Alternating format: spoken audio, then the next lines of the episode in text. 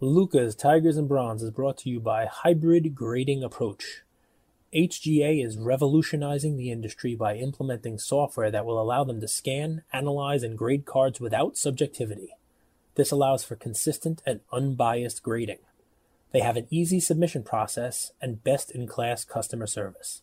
Their pricing model is simple pay by the day, not by the value of the card. And when they say 10 business days, they mean 10 business days.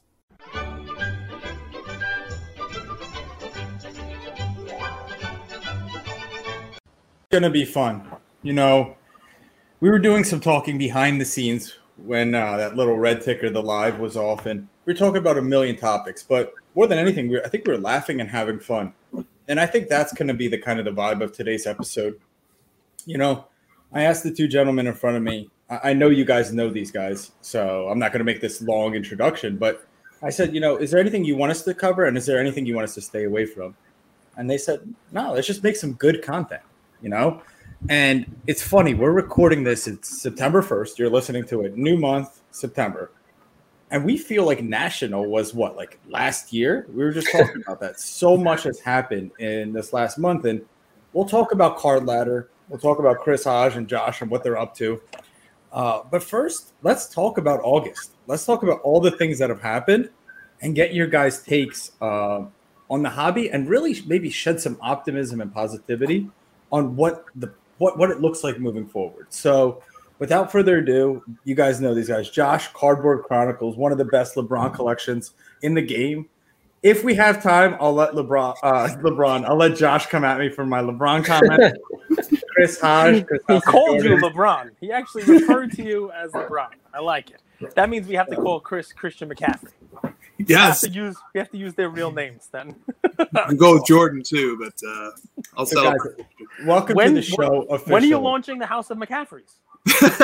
that that's going to be a very small house. That's the shack of McCaffrey's. yeah, it sort of rhymes. I like it. Well, listen, we're going to talk about the national. It's funny. Andrew gives a great intro, and he says, you know, he, he, he left one part out. We did ask these guys you know, is there anything off limits? And they said no, and give them credit for that. But we did we did say, hey, is there anything you want us to focus on? And and before we leave, we'll talk about the national, but we have to give Josh just five minutes to talk about his OnlyFans account because he did say we got to mention that. We have to talk about that, guys. Um, but no, back oh, to no. August, the national. uh, the back to the national. So August, it feels like it's you, forever. Go ahead. You know how I would describe August? I would describe it as a swig of a cage two liter.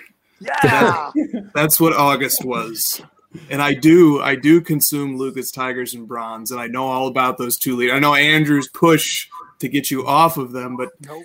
it no no success there whatsoever. gotta be caffeinated, man. I put myself to sleep if I wasn't for this stuff, so I gotta keep myself going, man. I mean, that's how this works. But I mean, listen, I, I, think I get what you're saying. I mean, we were kind of coming into it with like, a, uh, you know, it was a little bit of a doldrum, right? And then there was a little bit of a pump. It, it seemed a little bit of momentum going into it, and I mean, I look at the I look at the card ladder you know the, the the card ladder index and i saw your post from today and it basically says cards are picking back up guys you know i mean and and that's a great thing to see right because that's an overall market index right and you know we see it just in our listener count you know kind of matches sort of you know the market in and of itself right so what do you think led to that? You think it was the national? You think it was just you know overreaction or correction? What, what do you guys think? Because you guys are in the weeds on the data. So talk to us. I mean, Josh made the post pointing out that the CL index, as of today, it's up 5%. And so the 50 cards comprising it are at a, a, at a roughly a million dollar valuation. So, and it hasn't been there for a while. So, Josh, what made you, you know, notice that the CL index is up 5% over the last month and kind of put a spotlight on it? Well, I mean, over the last like like two weeks leading up to national, uh, a lot of people were like trying to like almost forcefully will the market to go back up because they were just tired of seeing it go down so much. So they're like willing it, like, look at this sale, look at this all time high. The market's going back up. I know it.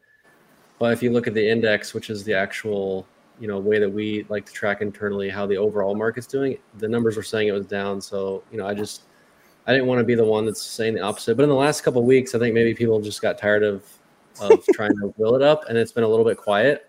And it's like, okay, let me check now that everyone's quiet and see if it actually is going back up. I just, I've always preferred to go against the grain, and so now that it's quiet, now I will announce, yes, so that market is going back up. You guys can be excited again.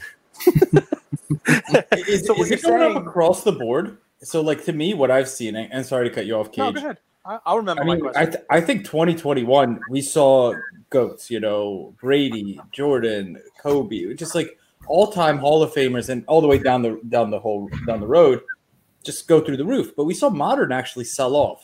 Do you, is is that trend reversing?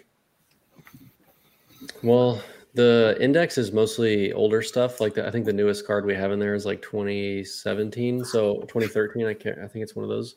So like it would be hard for the index to actually gauge that specific question. But like overall, I would say it's less about like it being modern and more about it being uh, focused on the population because a lot of the new modern stuff is just like more and more printed as you get closer to to to today. So I would say it's more about just like the population of that stuff growing so fast, and that's kind of the reason a lot of that modern stuff softened and people have like realized that's happening and put their money into the like older goats, and their cards happen to be from eras where there was less printing. Well, this is why I love these guys. It's data, right? And Josh is saying it doesn't matter how many people are out there who are saying something. He's going to wait until it's quiet when there's less noise and noise in the data too, right? Wait till there's less noise, and he's going to say, "Look, this is what we're seeing now, right?" And look, the the for a lot of people listening, that index is almost not relevant to them because a lot of people who got into this, they have modern stuff, and you know you can look at the modern and it'll tell a different story now. But I think the modern will follow that that index. It usually has. Um, normally, when things are going good for everybody, it goes good. But I love, and I don't want to get away from this. I love Josh's take. I love it. Doesn't matter, you know, like people are screaming. They they're trying to will it that way. So I have a question for you. If I yell "kabooms are awesome" and "kabooms are expensive" enough times, will that make kabooms worth more money? No, right?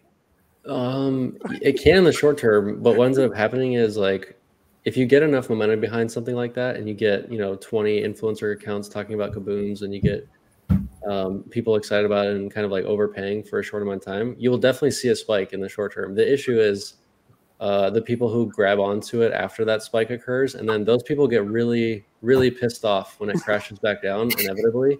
Not because of the card is bad or anything, just because it's been over, it's been overheated and overgassed to where the supply increases, people are trying to take profits, prices go down. Those are the ones that at the end of that are going to be overly pissed and they're going to be very vocal about like losing money on that kind of thing. And then the the sentiment around it is like kaboom, crush me, I hate it. What the hell? Why did I listen to all these people? Versus if it had just gone through like a natural progression of excitement uh, in a more natural state, everyone would have loved kaboom more than they would have in this scenario of like up and then back down. So Right, that's what frustrates me is like if you would just follow the normal trajectory and like have it be natural, it just is more enjoyable for everybody. and and I think it's also part of your post, right? I mean, I saw a post, mm, you know, don't bite my head off if it wasn't yours, but I'm pretty sure it was yours. I don't really consume much other content, right? But I think it was the Jordan Nine, the LeBron Chrome, and the Kobe. And basically, what it showed was it showed a spike and a back down, but Yeah. exactly what you just said, Josh, which was that if you just follow that red line across, right, you'll notice that it's a gradual increase over time, which is much more organic, and you got less people screaming who bought it at that peak on the way down, yelling about how, and they're the vocal people. They're the people you're going to see on Twitter or Instagram talking about how kaboom went kaboom, and it, it just it makes this whole like it makes this whole like um, you know it's just a bad taste in the market that we didn't need because if it followed the normal trajectory of up. People would be happy and enjoying these things, and you'd have that continuing, you know, going up. I, I think that was your post, right? I'm pretty sure. It was a share from Sports Card Investments, but yeah, it's it's definitely Ah. some- he's talked about it before, and he's using card ladder data to point it out. And Chris and I have talked about it several times. Yeah. I'm, So I'm curious what you guys think. So you guys were, were at national. What makes an influencer? Like everybody's. I don't want to say everybody, but how many? There's there's got to be a few hundred accounts on on Instagram that are hobby accounts with 4,000, 5,000 followers. Yeah. We're in this really interesting phase of the internet. Uh, NFTs are coming, community.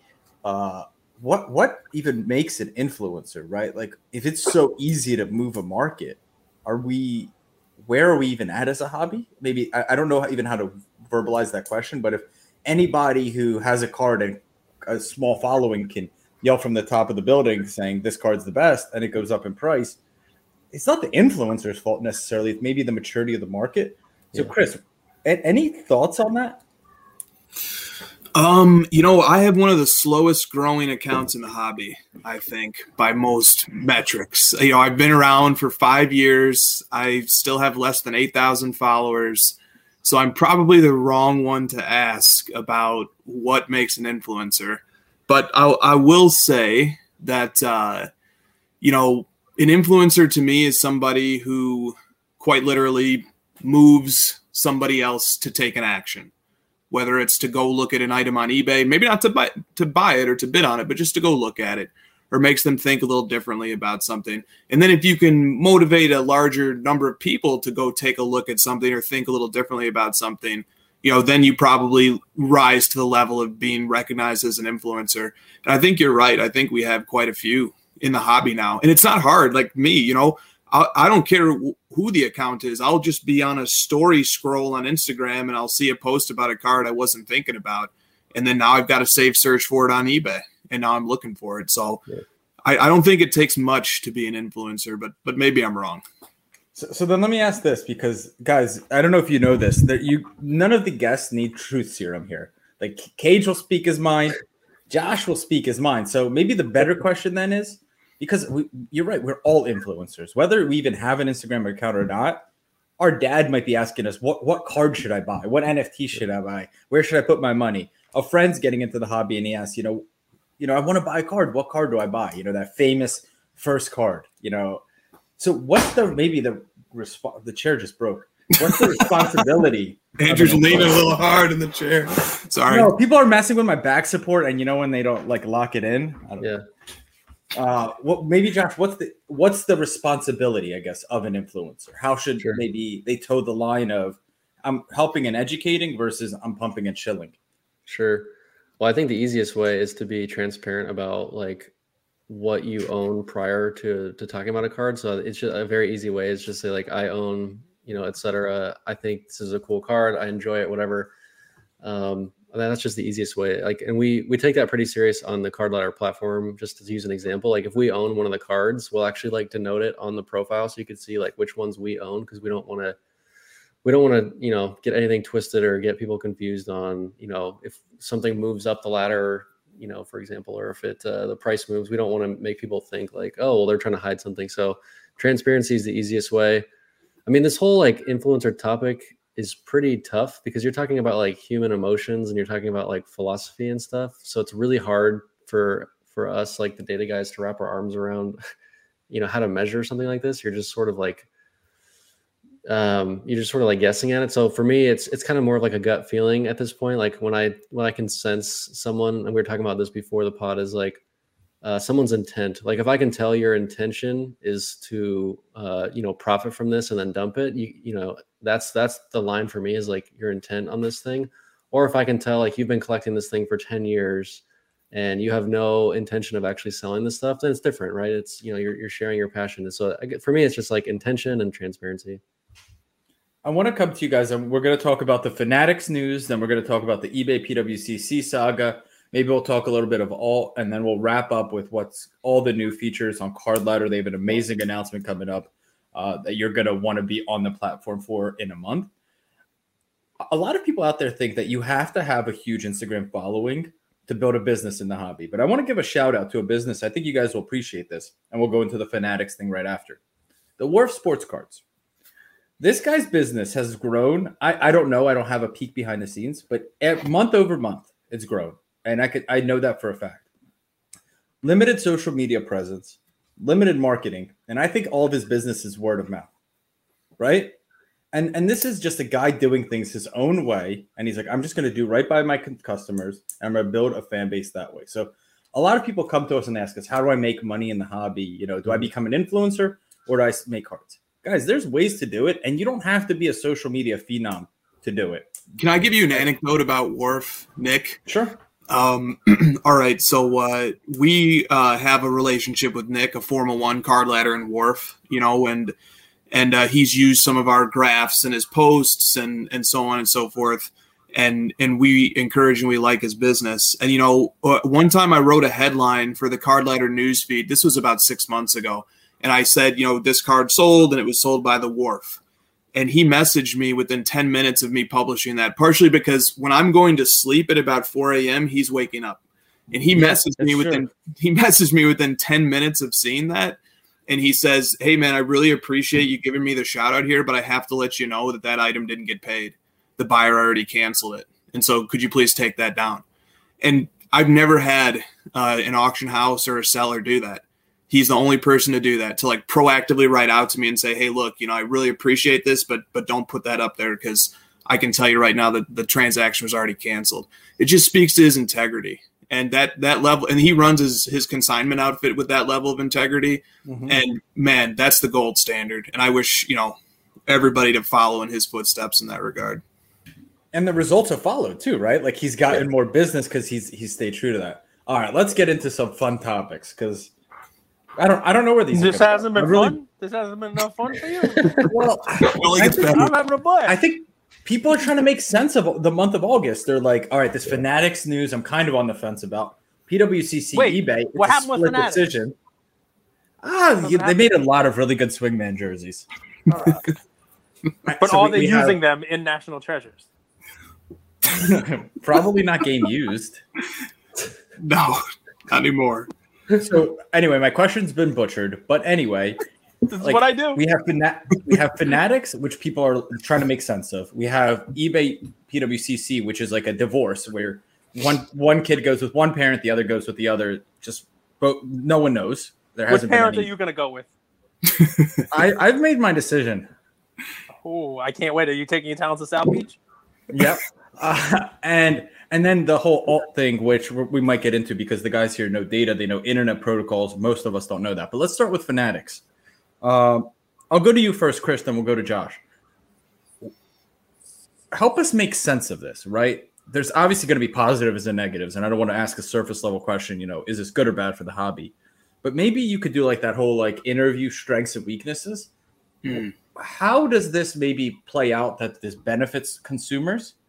And how is this maybe maybe what are a few of your worries about this deal? Sure. Yeah. Downsides first. Uh, potential downsides include um, serious disruption to the supply chain of product. And to me, the LCS, even if it's an antiquated model, is so important to as a if, if nothing else as a recruitment mechanism to bringing people back into the hobby.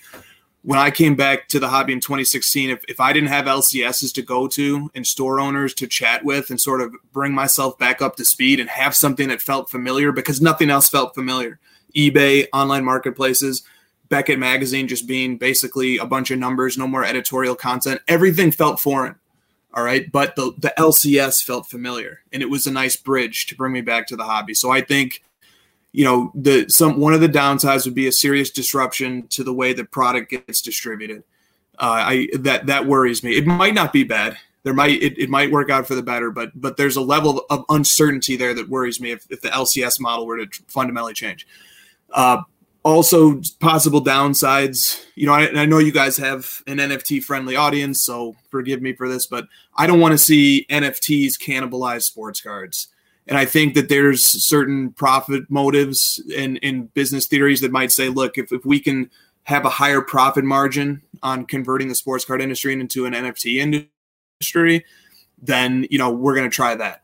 So I that that concerns me as well, and it's an it, that concern is heightened because of the exclusivity of the five licenses that they've obtained from the NFLPA, uh, MLBPA, MLB, NBPA, and the NBA. The only one they don't have yet is the NFL, and I'm sure that domino will fall. So to me, that's a heightened concern because I because I don't I, I want sports cards to continue in something strongly resembling the tradition we have now. And then, you know, other downside is loss of some of our favorite brands. If Panini and Topps are unable to strike licensing deals, um, or or or they don't get bought out, that that could be a problem. Okay, upsides.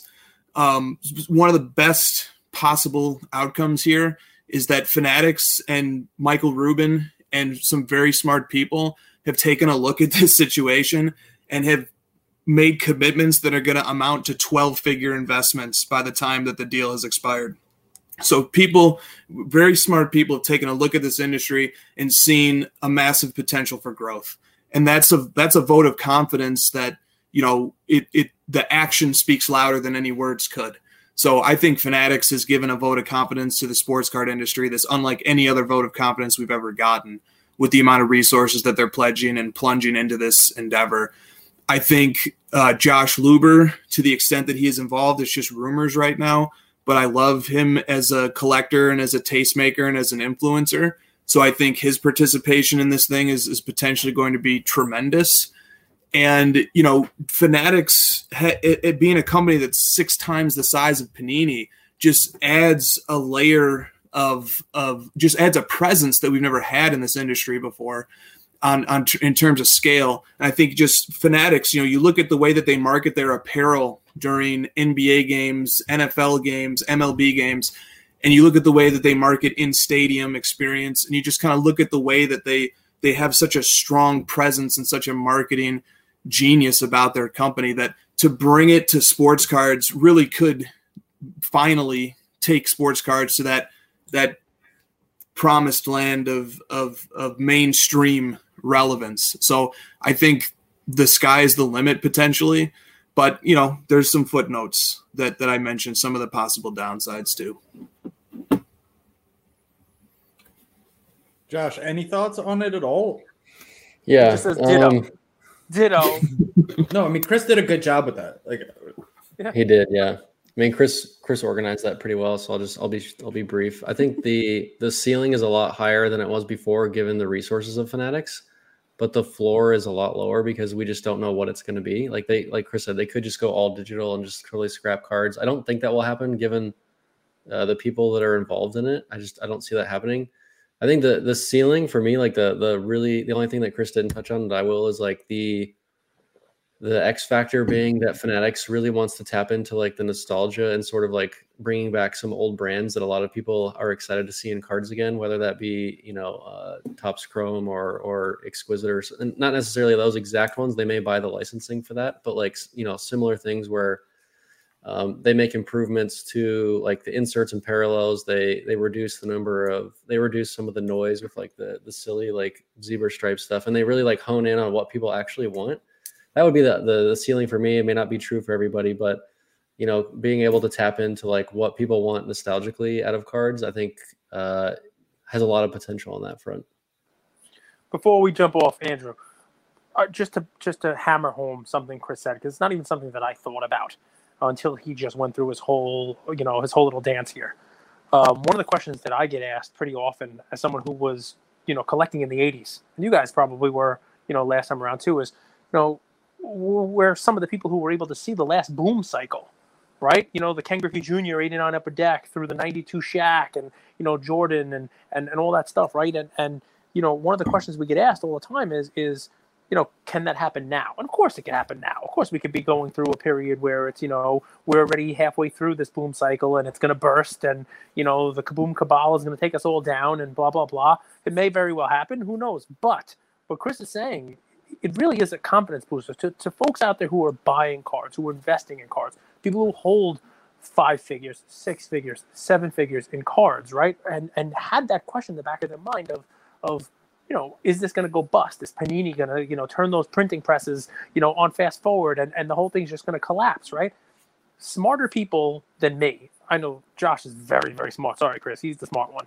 But you know, so there may not be anyone at Fanatics smarter than Josh, but there are smart people at Fanatics, right? And they have decided to invest a shit ton of money in the future of this hobby, right? And that should give everyone a little bit of confidence that this is not going away tomorrow. It's not going away next year, as long as Panini and Topps don't completely shit the bed before the handoff.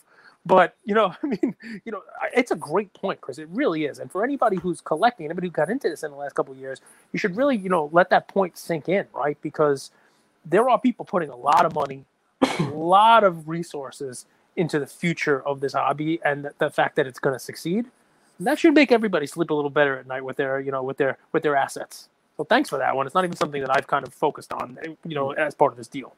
Where my one concern is, and I'm, I'm curious if you guys agree with this or where you guys stand on this is there's two hobbies, right? There's the rich man's hobby and then there's the little man, right? And I, I, I think we, we try to throw them all in this lump, like it's all for the hobby. And I hear you guys, but there's people with big pockets that I think in 2021, eh, those pockets are now lined.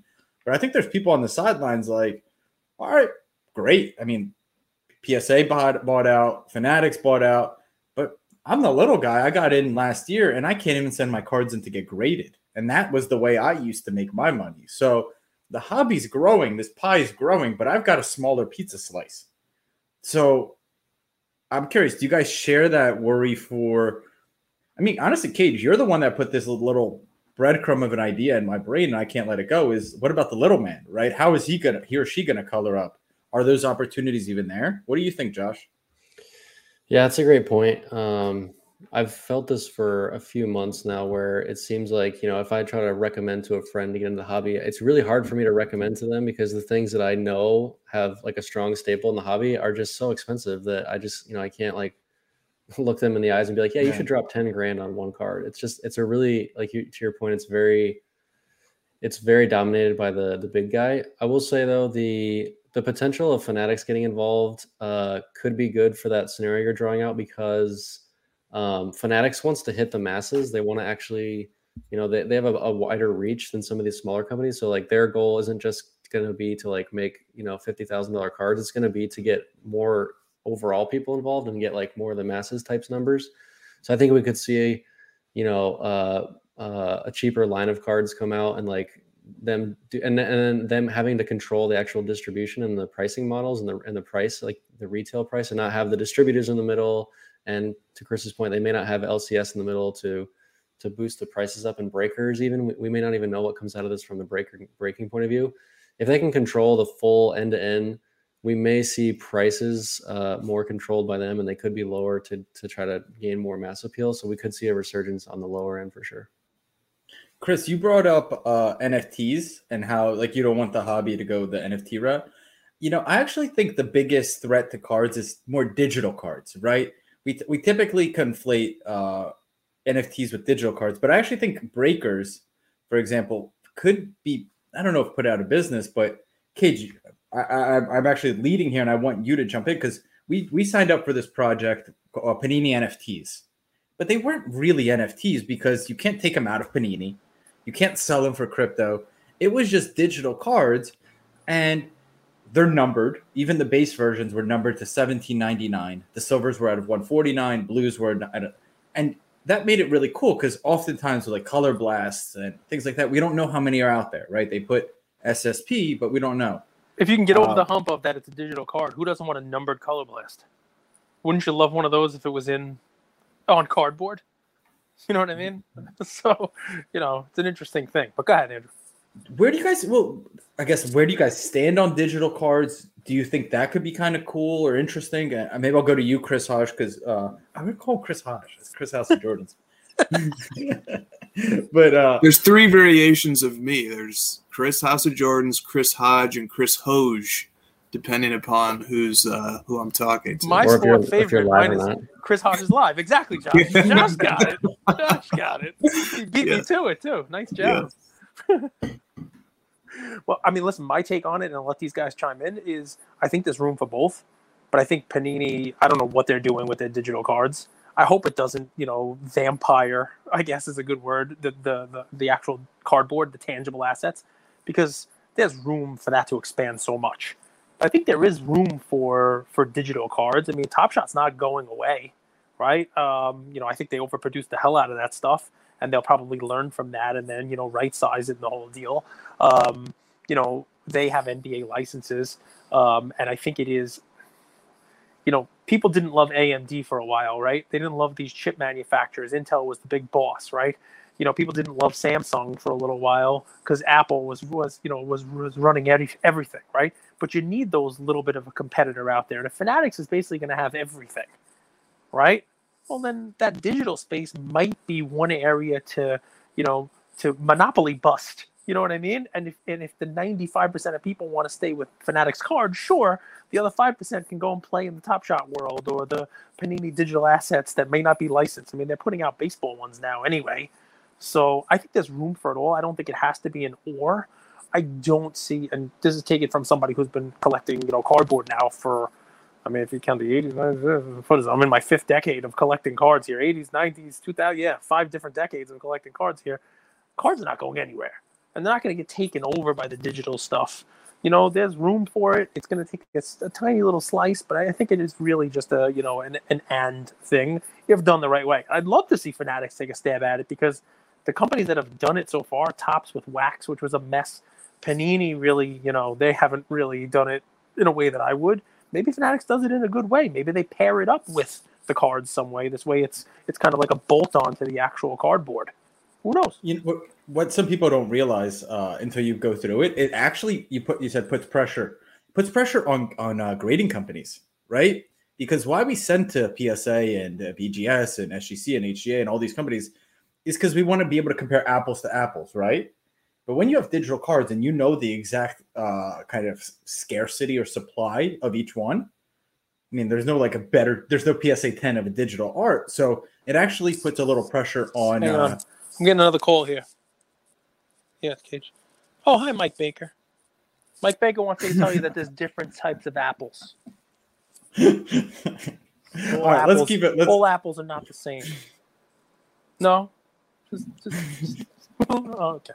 Sorry, our m- most our fans know what you're talking about. The, the cage posse, they're they're cracking up that you just can't tell. Guys, should we let's talk a little bit about PWCC and eBay. When you guys first saw that announcement, um, I'll, I'll go to you, Josh, and then we'll go to Chris. What uh, what was your first impression when you saw that announcement? Um, I was worried that we'd lose a lot of data because PWCC has been a it's been um, very important to the hobby because of the, the data that they provide, and the they've been working with eBay to make sure that data gets gets put out in a organized fashion. And I was worried that once this happened, eBay was doing this as a move to lock up their data more so than they already do.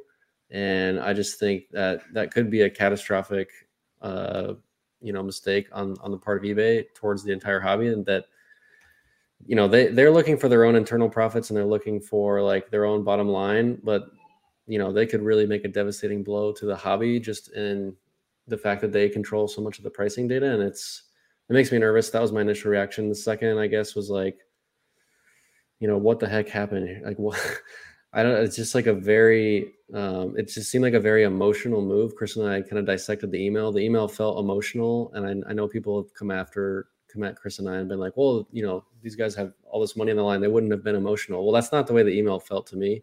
So that was my reaction is like, man, someone pissed someone off and they just said, you know, screw you, you're gone.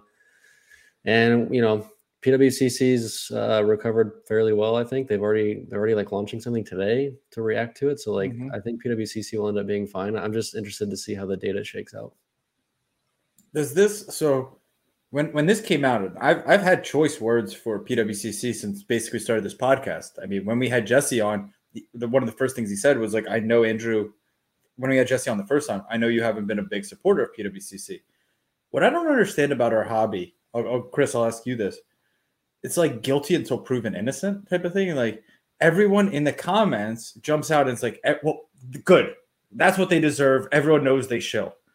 And okay, okay, day one, fine. Day two, fine. Day three. But eventually, you can't just go around throwing these huge accusations out at people with no evidence, regardless if it's PWCC or ABC company or any company. Like, does that bother you? And why are we such a hobby that we're quick to put people in our businesses, not even people, into this bucket of you're guilty with no proof? Yeah, Andrew, great point. Um, I do find it amusing, by the way, that you have this like you you you have this small issue. Like you, are such a a peaceful, um, neutral a great guy, but but PWCC just rubs you the wrong way. I, well, that amuses I, me. That, that I, amuses we we might have it because in the beginning we basically like we zoomed every one of our calls because he was in some random undisclosed location with Dick Cheney in Mexico somewhere, and you know so so we have everything on Zoom, and I'm I'm telling you he was going through his PWCC account, and it, it was about his fees. And it was like, okay, I sent Invoices. it to the vault, like, and I got an invoice, and, and he paid it, and then he tried to do something else. And he's like, "There's more fees. There's another invoice. They're giving me an invoice on my invoice." And it was the funniest thing in the world because he was just losing his mind about the fees on the fees. and he's like, fair, "I'm never man. doing this again. This is ridiculous." It was like eighty three dollars and forty nine cents like, total. It wasn't nothing, even the amount. Nothing, look, look, we all have that point. We all read that something will get us that point, and I understand that there is some legitimate grievances with how the fee structure is presented and then ultimately implemented. So you know, and you know, I, I'll tell you, I'm sure the people at PWCC heard it and are taking that feedback very seriously. Um, okay, so I think eBay there is a there's now a burden on eBay as the big player here, the ten billion dollar a year entity, to back up its accusation with evidence. I, I think that has to happen. Um, and and it, and I think it's it's a duty to the, the hobby community. Do you think it will eBay, though? I don't think they will. I, I don't I don't even think there's even a slight chance. I did I did a poll. I asked my Instagram followers about this, and the, the poll results were like 93% no, eBay will not supply the evidence. But I think that they should, and I think anytime somebody to Andrew's point, anytime somebody in the hobby, whether it's the biggest player in the game or the smallest fish, if you make an accusation, can can we please see the evidence and, and let us as critical, rational human beings evaluate it and make up our own mind? I think that's really important, an important standard to have. Go ahead, Cage. So Andrew's problem is he still reads the comments. You know what I mean? Like something like this happened. It's like, oh, PWCC and, and Probstein's next, and everybody shills. And HGA, they're not a real company. Cage is stunningly handsome. You know, like you can't read the comments. You know what I mean? Like you know, I read every know, comment. You never know what's going to be That's in where those comments. You know. I think there's a lot of health reading the comments. Obviously, you don't want them to affect your peace of mind, but that's how I learned. Like, sure. I love to see what people are thinking about. Yeah. Well, that PWCC one, guys. I, Josh, you listen, pin the tail on the donkey. You got it, man. I mean, I read that email and I'm like, it is emotion. There's something. There was something here. Like yeah. I somebody peed in somebody's cornflakes. Like it was this was bad, man. Like it was and you're right, it's supposed to be just like, oh, it's nothing, it's business, a business decision. It's not business. That was this was not business. This was this was eBay looking after their bottom line. This was, you know, they probably asked PWCC to do something and PWCC told them no. You know, there there was there was there's something to this and they were just like, all right, that's it. I'm taking my ball and I'm going home you know, like that Zion Prism one, the variation where he's got his ball like this, and he's like, you know, taking his ball. The optic, optic, the optic, exactly optic, yeah. right? He's like, I got my ball, I'm going home. You know, like that's mm-hmm. that was that's that's somebody should make Lamim James even listen, make a make a make an eBay one, the Zion eBay with the take the ball and go home. I'm taking my ball, I'm going home. That's what it, I, I, you're 100 percent right. That's what I thought when I read that email, and it's like associates of what kind of standard is that, right? And, and, obviously, we're not sponsored by any of these guys. We don't get any money from PWCC. We don't get any money from eBay. We don't get any money from any of these guys. Not the Wharf, not anybody. But here's what scares me, right? It's that poem, right? The one where it's like, you know, they came for these guys, and I said nothing because I wasn't one of those guys. They came for these guys. I said nothing. I wasn't one of those guys. And when they finally came for me, there was nobody left to speak up, right? So we talk about the Wharf and how he's the most ethical person Damn, on earth. But what happens when somebody what happens when somebody who consigns with Wharf, not Wharf on his own, what happens when somebody who consigns with Wharf goes and shills their own stuff up? That's somebody who's got repeat business with the Wharf. That's someone who's quote associated with the Wharf. And we all know Nick is about as ethical as it comes, right? I mean, look, we tried to be in business with him. He didn't want to be in business with him. You know, nobody wants to be in business with Cage. I'm not ethical, but no. So loose cannon. I'm a loose cannon, man. So, but but the, the truth obviously is is that's not on him. He didn't. He wouldn't have done shit. He would have nothing to do with that. And you know that if he sees it, he's going to stop it. He's going to tell you guys. He's going to say you can't do this. He's going to do everything he can to weed it out. But sometimes you can't. It's on eBay, right? It's on their platform. You know, there's no way to weed it out sometimes. And they can send him an email and be like, "Yo, uh, someone associated with you has shill bid and yep. goodbye." I mean, you know, you're right, man. It's emotions, but it's more of just that that whole like you're you're guilty until proven innocent well, what's next, right? Who, who, who, what's to stop them from doing this with everybody? I don't yeah. think that's going to happen because I think they specifically were targeting PWCC. I do. Yeah, the, the guilty until proven innocent is the part that really ticks me off as well, Andrew. I'm, I'm glad that you jumped into that topic because, you know, if eBay comes out and shows this proof, then sure, I'm going to jump all over PWCC and be like, look, this is the issue. This is what they did wrong. This is what you should avoid. Same thing like when the proof came out on alt. When I saw the data and I saw this the line of code and I saw them, you know, say what they were doing the data. Now I have the proof to be able to say make my opinion on something, right?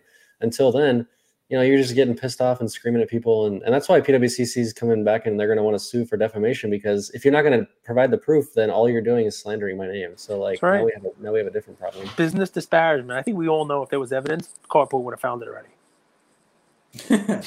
Let's talk, were you so alt, I don't even know if they admitted to their mistake, but they cleared it up.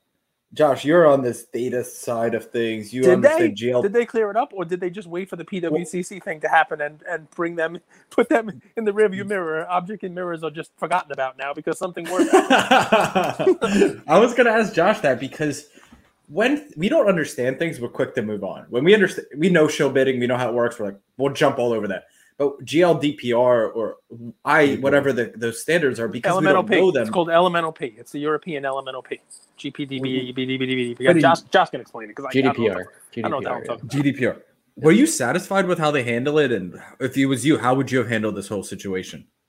Um, so I've worked in the tech industry for a long time, and when I worked at my last company, we had to stop the presses. Everything we were working on, bugs, features, we had to stop the presses for three months to satisfy GDPR laws. And you never see businesses stop the presses on any new feature work or things like that, unless it's very, very serious. So, like, we had a lot of meetings about this has to get done. There's no questions about it. Do it or else kind of thing.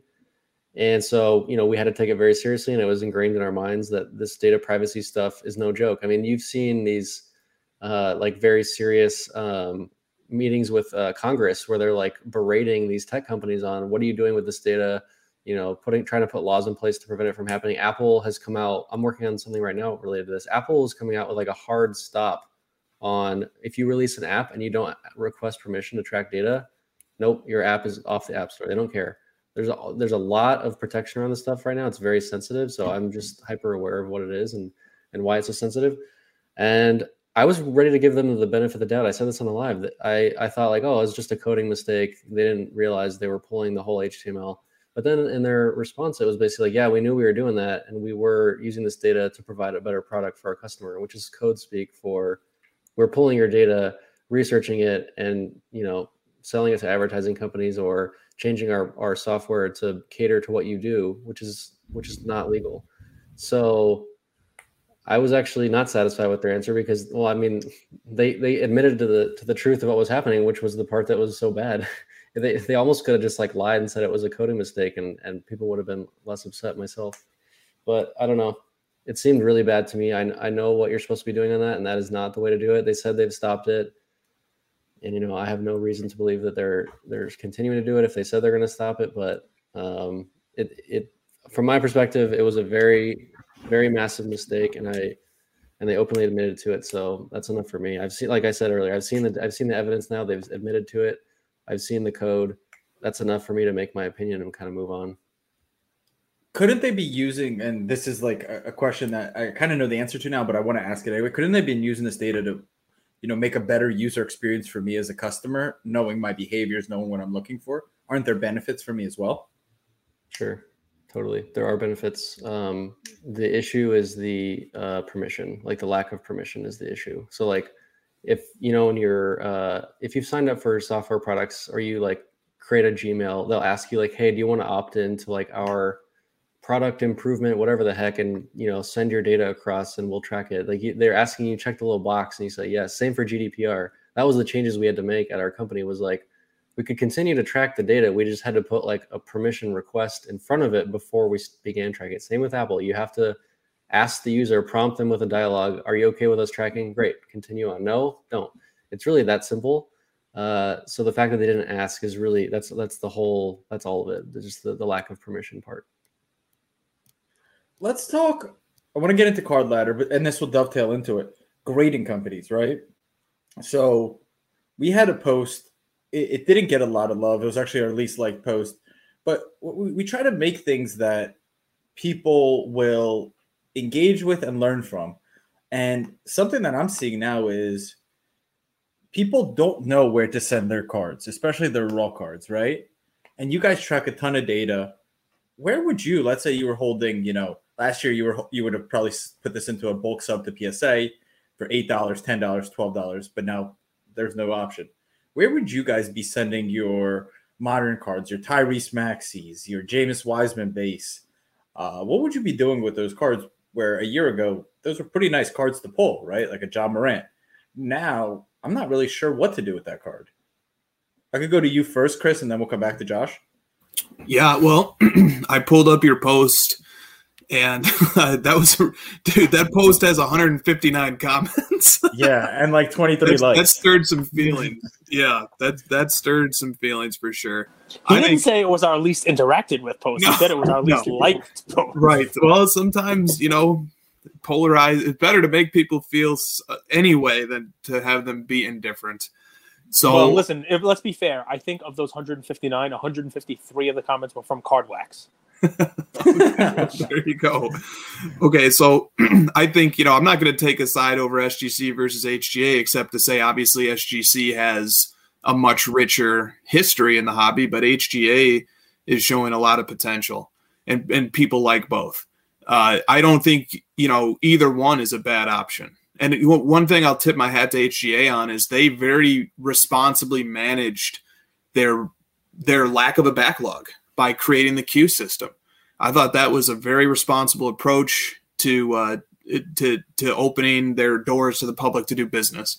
And SGC, look, you know, SGC has bailed out the hobby several times when PSA and BGS went down, and they kept their doors open and they found ways to scale. And I see both of those slabs doing well uh, on the market. So I don't think you can go wrong. And you know, I've got I've acquired a pile of cards from Rip and Wax in 2021 because the last time I submitted was in January, and that was when PSA still had their bulk rates available, which feels like you know a century mm-hmm. ago. But you know now I'm looking at SGC and HGA and some others, and I'm just and I'm saying you know if PSA's bulk order, you know if if if if, if I'm not able to submit cards to PSA at a twenty dollar rate in a in the next few months, and I'm going to have to go to somebody else who's willing to take my twenty bucks, and I'll have to more seriously you know weigh the pros and the cons of these different companies, but you know I I'm happy to see these the the leading grading companies leading this new charge. I'm, I'm happy to see both of them doing well, SGC and HGA, and a few and, and CSG, a few of the others too. Yeah. Um, you gave me an easy out by asking what I would do personally or what I do now. I used I used to fully transparent. I used to grade and flip a lot. Like I, it was it was honestly like no joke. I, it was printing money. It was the easiest way to make money in like the world. I, it was just so easy. You could just buy a shiny card, get it graded on 20 bucks or 10 bucks, get it back in a few weeks, sell it for three times what you just paid. It was ridiculously easy. I don't do it anymore at all. I don't. I don't. There's the, the margins don't make sense anymore. The turnaround times don't make sense. The cost of grading doesn't make sense. There, it may it's it may still make sense. I'd have to look at the math on HGA and SGC. I haven't dug into that enough, but the profit margin is definitely a lot thinner than it used to be. And for me, like personally, I just I just don't. uh I don't want to take on the risk of doing it anymore. It's there's not enough payoff. It's not easy enough, and that's just the reality. Like the party's over. That that that ship has sailed. Nobody's nobody's making you know a crap ton of money grading and flipping anymore. It still can happen. There's still cases where you can get a a rare card. It happens to gem. You know you paid less, uh, quite a bit less for raw, and, and it happens. But the percentages and the ratios uh, don't really add up anymore. Like you're talking about having to, you're only going to make money on a card that gems 10% of the time. And if it gems in that one out of 10 case, you're making money. But the other nine times you're not, and you're actually just breaking even. So like it doesn't make any sense anymore. So, you know, selfish personal answer. I'm just not doing it anymore. It's, you know, it's sad. Those days are over of printing money, but that's how it goes. Cage, I'm going to use one of your quotes. You always say, Nature abhors a vacuum. And that last three minutes of Josh, I would go back and re listen because that's why NFTs have shot up the way they did. At least that's my Look what he opinion. did there, Josh. He just And- made you a Top Shot fan. You didn't think he was going to do that, did you? Well, when you can't get your alpha, when when you can't get your alpha with something that you normally do, you go and look for other ways to make your money. Totally. And when your NFT could go from 200 bucks to 5,000, you're like, okay, well, at least got to put my money there if I'm so it, it, it it's well said. Let's talk a little bit about card ladder and we'll wrap. You guys have Andrew, can I jump in on one last thought on grading? please, please. I want to tip the hat to CSG um, because here's how they've rolled out their product. And in all honesty, I don't love the giant label on the slab. So it maybe that could get fixed. But here's what I like about CSG. I like the fact that they announced from day one, here are our senior graders. I think it was cutthroat but necessary that they poached them from Beckett. They name those guys. Those guys have bios. You can read all about them and their history in the hobby. I think the more transparency we have about grading standards, about who the graders are, and about how that process works, the better. And I think CSG's approach of building credibility from the ground up by saying, here's our senior graders, here's what they believe, here's their history in the hobby, here's their bona fide credentials with respect to authenticating cards. You know, because an important part of grading is authentication. And that's something that no grading company can escape and and they no grading company should be trying to take shortcuts on authentication because that can come back to bite you five years from now, whenever. So I just I, that gave me a lot of confidence in CSG. I just I wish the slabs looked more appealing. That's just my honest critique. But but I I wanted to give them a, a shout out, and I know you guys have a lot of influential listeners, and so I wanted to I wanted that to filter to the audience too. That like that credibility building that CSG did was it, it really resonated with me. And I mean, Cage, we had him on twice, right? We had Max Spiegel on both times, and we had Andy Broome, who was the head grader. I mean, they, it's a professional business. That's a professional business that's well run. Like you can't really say much about them. And we got to so. talk to them a little bit at national, also. I mean, definitely professional is uh, you know through and through. They know what they're doing. guys, look, obviously, you know, if you're listening to this, you hear our intro, our outro you know, a pre-roll and a post-roll, we we are sponsored by HGA. Just like these guys at Card Ladder, they tell you, hey, here's the price of the card, here's the valuation we have for the card. We own this card. Obviously, we're sponsored by HGA, but like all of our sponsors, you know, we make sure that when we sign on with somebody, that we're not going to be cut off at the legs. We're going to tell you, you know, the the good, the bad. I mean, we have a we do a fractional report this week, and I talked about things that were overpriced on collectible. You know, I mean, and it's the same thing here, right? And we had Tyler hit on last week talking about why he would send certain of his own cards to SGC instead of grading them with HGA.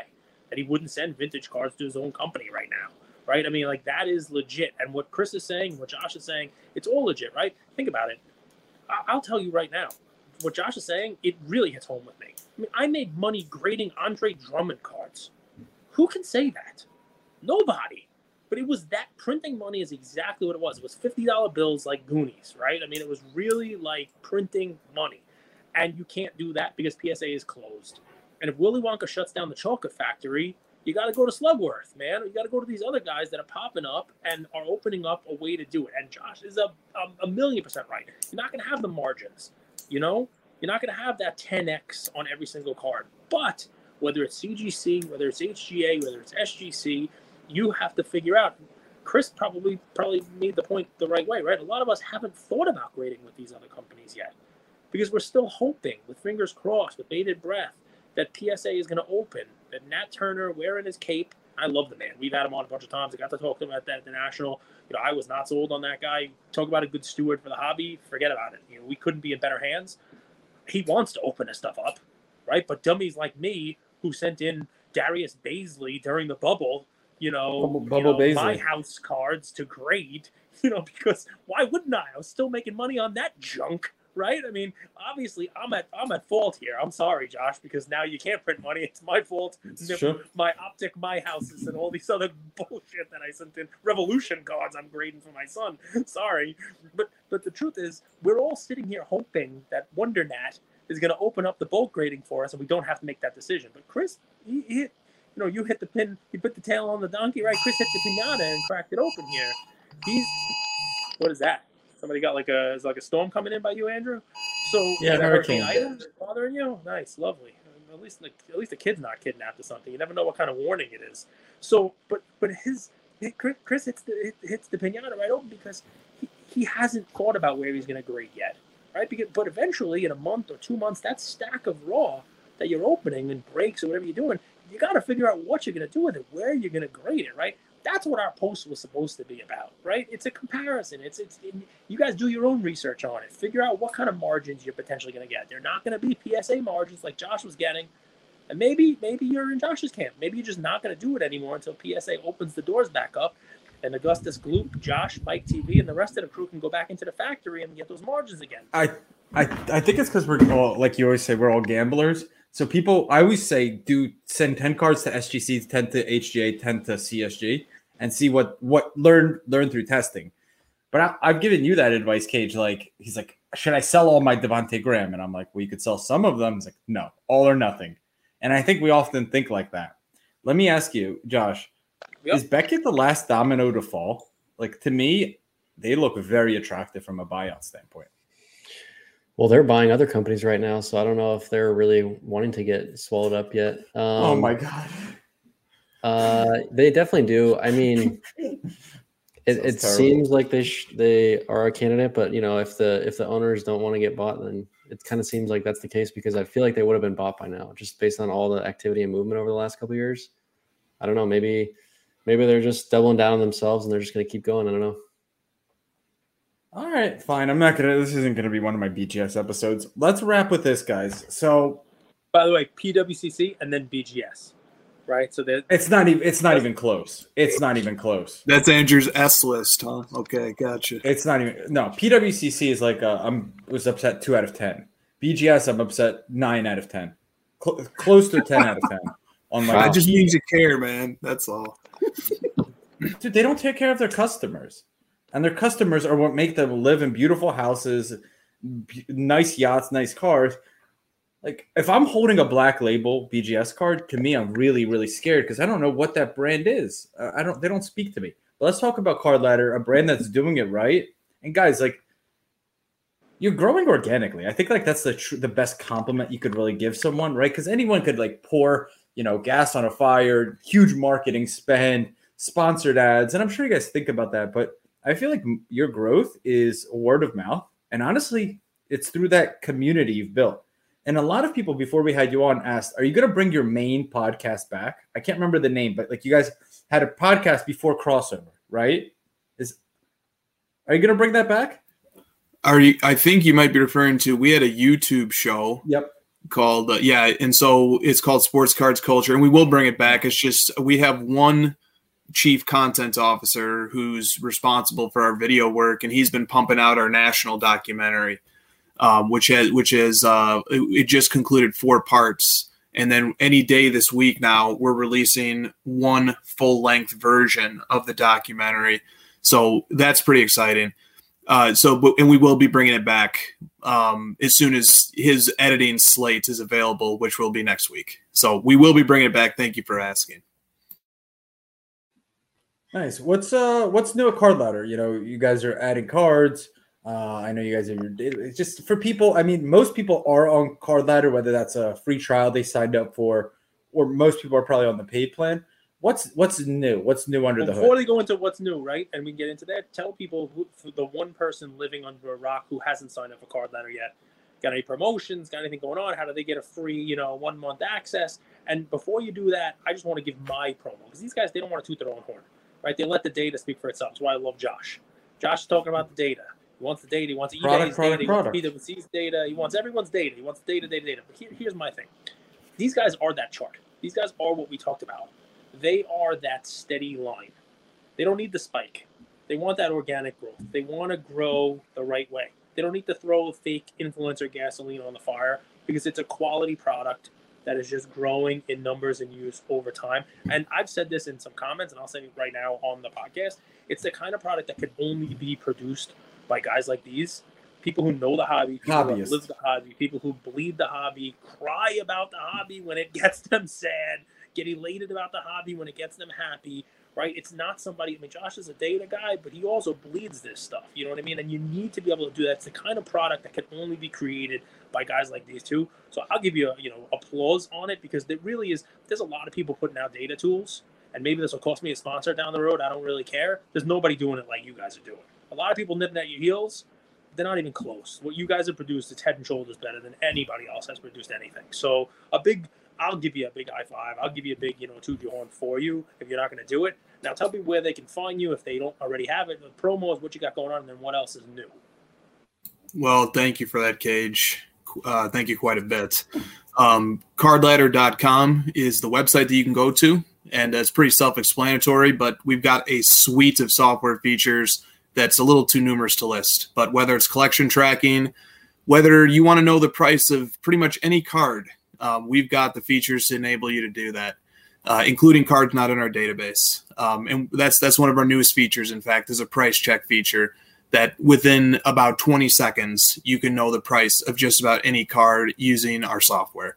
I, I, won't go into the weeds of it; it can get technical. But I I have spoken about it at length on the crossover podcast and other places. And feel free to DM me. I, I love to talk about this stuff. So does Josh. Uh, also, we have our full blown application experience is available in the Google Play Store for Android users and in the Apple Store for iPhone users. So we have covered the whole gamut of of devices, um, and I believe we're one of the very few entities in the hobby to have a full blown app on all platforms and, and, on, and on all devices. So, um, and, and you don't need to be a premium user, although we'd love you to have you as one because that's where you're going to get the the best and the mo- most robust experience. But um, we'd love to have you as a free user too. And you don't you can be a free user and enjoy the app. You can be a free user and enjoy the website as well. So there it is. Thank you guys for for letting me say that. Let me ask. So if we get into the weeds, maybe one example, and then we'll wrap here. So there was the Wayne Gretzky OPC PSA nine that just sold on PWCC. Uh, and, and, this applies probably more to vintage cars, base cars. We it's easy to comp base cards, right? We all know what those go for, but it gets really tough when there's like an OPC card where not every PSA 9 is created equal, right? So, and you see the there's one that sold for 118,000 on August 9th through Golden, and then August 21st through PWCC, it sold for 204,000. Clearly, eye appeal is way different on the 204. But like Josh, like obviously as a one-off, that's easy, but those happen all the time. How do you scrub for data? How do you clean that up so that someone could make so they can make sense of it? Oh, that's a Chris question, 100%. I would just butcher that. So don't even, I have no Okay, idea. my apology. That is that, that burden falls on me. Um, that that's he, he's being polite, but that's my burden to bear. And you know what, Andrew? There is no good answer to that question. It's it's uh, you know uh, Cage gave a shout out to MBA a little bit earlier, and the, the the fact that MBA exists or the fact that PWCC eye appeal stickers exist is a testament to the fact that even within a grade, there are you know levels to it. It's yeah. a spectrum. M- MBA is Mike Baker, uh, correct? Authentication, Correct. something like that. exactly. So, and, and you know, um, even the, the Gretzky OPC is a great example of the PSA 9. That was a PWCCE, meaning PWCC determined it was top 15%. We had a Michael Jordan 86 Fleer PSA 10 sell for 840,000. PWCC in that asset description said it's literally the best copy they've ever seen and Eric Myers attested to that as well. So is that the same thing as a as a PSA 10 that does not have any designation as being top 30 or top 15 or top 5%? You know, it, it, I think the market has spoken loudly and clearly on that one that there are different levels of PSA 10s, there are different levels of PSA 9s, there are different levels of BGS 9.5. The same problem happens with BGS as well because you have the subgrades. So you you have a BGS 9.5 True Gem Plus, and then you have a BGS 9.5 Min Gem, and those are treated by the market as two different items, two totally different items. And you know, Andrew, we don't have a good solution to that. It's it's too granular, it's too precise, and the the listing methodologies that auction houses and people on eBay use, they don't distinguish them properly. So at a certain point, you just have to say, well, like for the OPC Gretzky, this is going to be an amalgamation of data points that are going to vary and fluctuate and just is what it is. Um, we do control for it in some situations. So, like if that Gretzky OPC had sold for let's say 300 and there were copies readily available at the time and other copies that went for auction for significantly less like you know 60 70% of that price we would have excluded that OPC sale the the, the outlier we would have excluded it and we would have sent it to a different folder. So the data point's still there. You can still see it, but we wouldn't display it on the graph. But at the time of that sale, there were no other copies of that OPC available. So we included it. But it's a tough call, man. You know it always is. the hobby, Chris? Right, What's so that? You got your data, you got your walkthroughs on this. It, sometimes it takes care of itself, right? Hmm. Because that Gretzky, you had one that was a, a probably a bottom ten percent Gretzky, where there was a quote oil smudge on the word oiler, and it sold for below what it should have been. Right. And then the next one or two later, one comes out that is the cleanest copy that I've ever seen, where it doesn't have any rough edge on the side. You know those OPCs and the PSA nines, they, they're notorious have that little white rough edge on on the side of the of the light blue. And this card it was clean cut, which by the way you, you got to be a little careful with. You gotta, you know you got to worry about how how clean that is. It was a dentist tool used on that. I, I don't know exactly. but so, but point being, um, you know, I mean, you know, get on the blowout detective agency there and see what's going on. But, It, but it's a it's an honest question. Like we, we laugh, but it's an honest question. No, and, and Andrew, you know, and Cage makes an excellent point. I do like that. That you look within between the period of July 18th and August 21st, copies of that card sold for anywhere between 102,000 and 204,000. And that's not market volatility. That's the sole cause of that, not even close. So, but you know, Andrew, the other thing that this speaks to philosophically is how do you value an item and and how important are comps and should comps be the end of the story? And I think the, the the further you dig into this, the the more it becomes clear that there is no one definitive value on any item that can be tied to any comp, and that each item is going to ultimately have to have its have its day and run at auction or find a buyer. And then when that particular item sells, we know that it, at least at one point in time the item sold for that much, and that's all we know.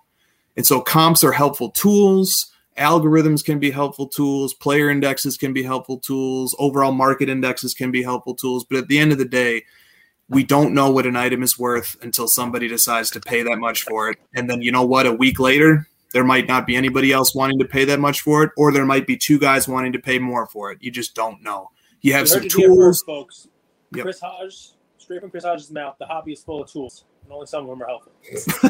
there you go indeed Well, if if I pick up like, you know, and we try to do this with our show too. Um, you know, we we try to get people to third base, right? But at the end of the day, you got to think for yourself. You got to teach people, right? Like it's easy to give someone to play. I was watching Two for the Money, that old Brandon Lang movie today. Uh, about sports betting and pick giving out plays, and it was hilarious. Like they would call into this hotline and give plays. with a billion dollar plan. Yes, Cage knows. Cage is an encyclopedia of movie quotes. It's sickening. Uh, but I think what you guys try to do is, hey guys, this is clean data. Here's all of these tools with Card Ladder. But at the end of the day, you have to make your own decisions. You have to learn how to be a good investor and what it means to be a good investor. Uh, so I commend you for that because that's all you could do. And I, I hope that people understand on the other line that are listening on the other end of this, it's your responsibility to take those tools and learn. No one could help you do that for you know they could just provide you with the resources. So unless there's any final words i think it's a great place to end. We're just over an hour. This was one of my favorite episodes because we kind of gave you like a you know what's happening in, in the hobby the last month what it looks like moving forward. We covered a variety of topics. Guys i appreciate your time. I, I really do man. I appreciate you guys being so easy to schedule with and and hopping on on short notice to make it happen. Thank you for having us guys. It's always a pleasure. Yeah, thanks for having us. I have one last thing. I'm going to be tracking all players that left the Lakers from last year and tracking to see their performance after they left LeBron.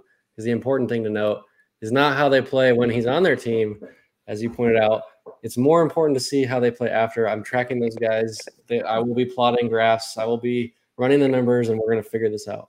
Listen, I'm going to ask you before we get off. why- Can you unplug and plug your headphones back in, Cage? Because it sounds like you're talking to us from the roof. Oh, my phone was dying. There we go. was There we go. There we go. You know, it's a long episode. It's a marathon episode. My, my headphones are back in. Can you hear me now from my Yes. headphones? They're Yes. back in. Okay, good. Lovely. No Amber alerts on my phone this time.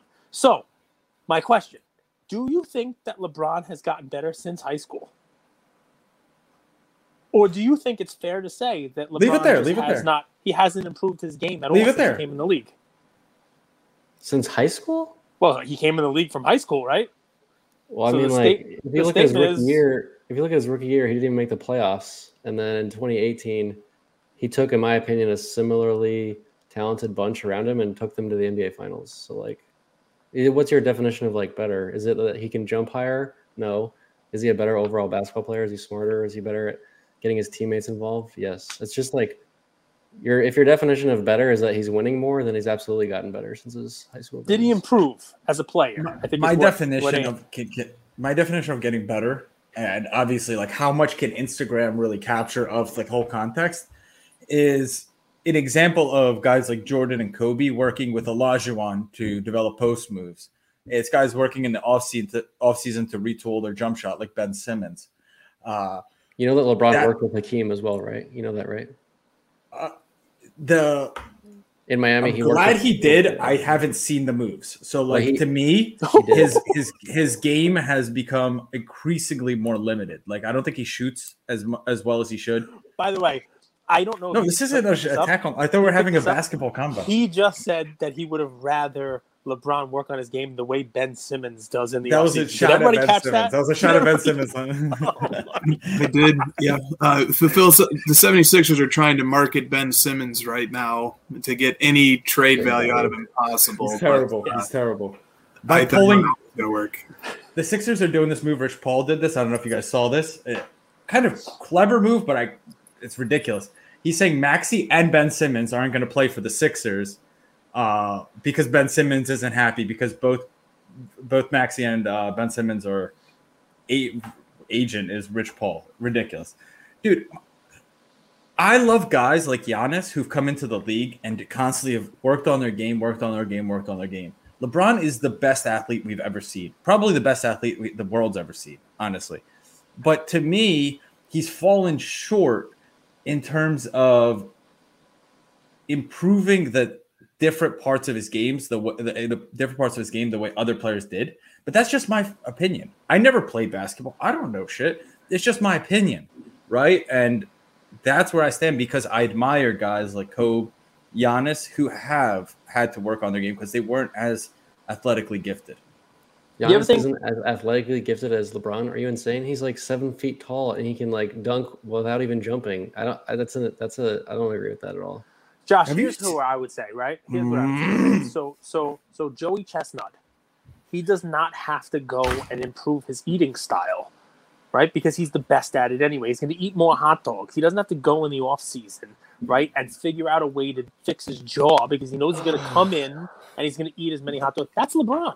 Like the other people have to figure out a way to beat him, figure out a way. Yeah. To, LeBron doesn't have to. He's the I've best. seen He's- Giannis's. I've seen Giannis's free throw percentage and shooting percentage stay completely stagnant, but he can still jump really high. So he's improved on like his jumping and dunking. I, that's. I don't. I don't agree at all. I couldn't be more. I couldn't agree less with anything you're saying. LeBron is the- like but the steadiest is growth player one. I've ever seen. Like he's number two all time in PER. Kobe Bryant is 27. Do you do you follow advanced metrics? Basketball reference. I do. LeBron is like number two in everything behind the great Michael Jordan, who's the only player. I will definitely say Michael Jordan is better than LeBron, but I By the way, you heard it here first. Also, I will say LeBron is number two to Michael Jordan. I'm, I mean, I- I'm not. I'm not a bronze testicle like a lot of people out there are. That's that's the name, right? I say it wrong every time, but I'm gonna say it right now, bronze testicle. But yeah, he's the second best player. He's definitely the second best player I've ever seen, and I've been watching basketball for a while. I saw Dr. J play. I saw Kareem play. You know, I saw uh, Shaq, and I'm a Shaq homer. You know, that was a guy I loved watching growing up. But LeBron's better than all those guys. LeBron, you know, right now the only thing Jordan had over him is Jordan just won. Jordan just had that that extra gear that I don't think LeBron has in the finals. Um, that causes him to pass to Danny Green. But he's we're under this player I've ever seen. illusion. We're under this illusion that that extra gear is is like born, right? It's this innate quality. But Tim Grover, the guy who's trained trained uh, Jordan and Kobe, that extra gear comes from all of his work, all of his work on his jump shot, all of his work on his game in the post. So that's my thing. LeBron is is a freak athlete. I think you're Uh, you're re- being ridiculous here. Uh, LeBron obviously works. You think he was born with salsa moves like he had in that commercial? You think he was born with the acting chops that he showed in Space Jam 2? He clearly works on his game. He clearly He loves he loves being the center of attention. I will agree with that. Josh, I'll, I'll put you on the spot here. What do you think? What do you think the Lakers do this year with him? You think the addition of Um, Carmelo, Russell Westbrook? You think it's addition? You think it's subtraction? You think they're they're the favorites for you know winning a championship? What do you think?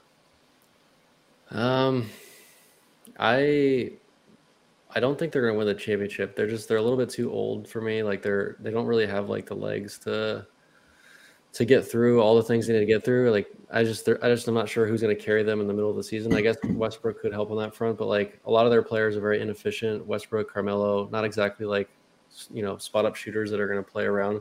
But you know I could be proven wrong with just like the amount of sheer talent that they have, and they they could just kind of will themselves to a championship like they did a couple years ago.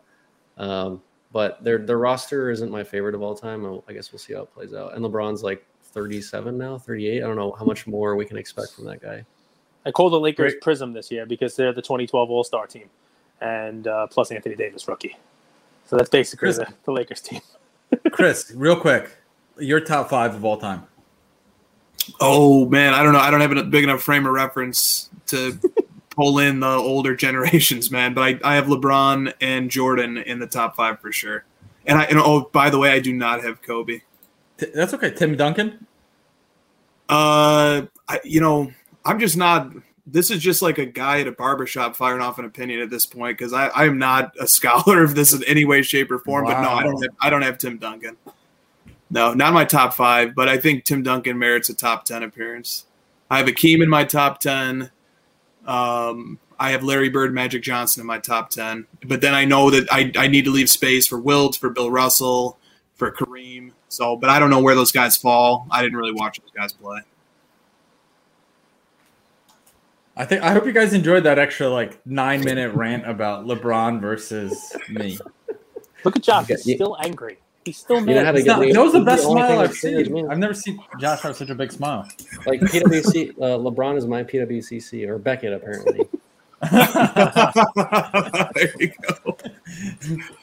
There you go. All right, guys. This episode of Lucas Tigers and Bronze was brought to you by Hybrid Grading Approach. Take it from someone who has personally submitted thousands of cards for grading. HGA slabs just hit different. They're top of the line and color coordinated to match the card itself. The aesthetics are unrivaled in the industry. When paired with the ease of submission and the transparency of the pricing model, HGA stands alone as the best choice for grading your cards. I believe that once you try them out, you will agree. Thanks for listening, Luca Nation. Thank you for spending some time with us on another episode of the Lucas Tigers and Bronze Oh My podcast. Um, do us a favor and like, subscribe. Now, you know what? Don't just like and subscribe. Everybody does that. If you like us, tell your friends, tell your neighbors, tell your enemies, tell everybody. And uh, we hope you got something from spending some time with us today, and we'll see you next time. Thank you.